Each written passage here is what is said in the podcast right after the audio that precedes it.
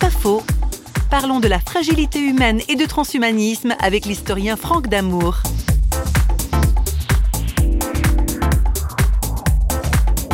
Je dirais qu'avant, il y avait ce que les pères de l'Église appelaient la mémoire de la mort.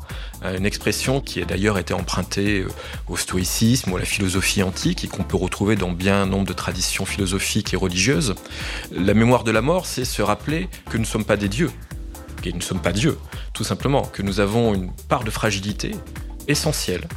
Et c'est cette euh, vision de l'homme comme un être fragile qui me semble devoir être le socle du vivre ensemble. Le développement de l'économie actuelle va plutôt dans le sens du transhumanisme. On doit être plus fort, plus performant, euh, et ceux qui ne le sont pas sont rejetés. C'est pas faux, vous a été proposé par Parole.fm.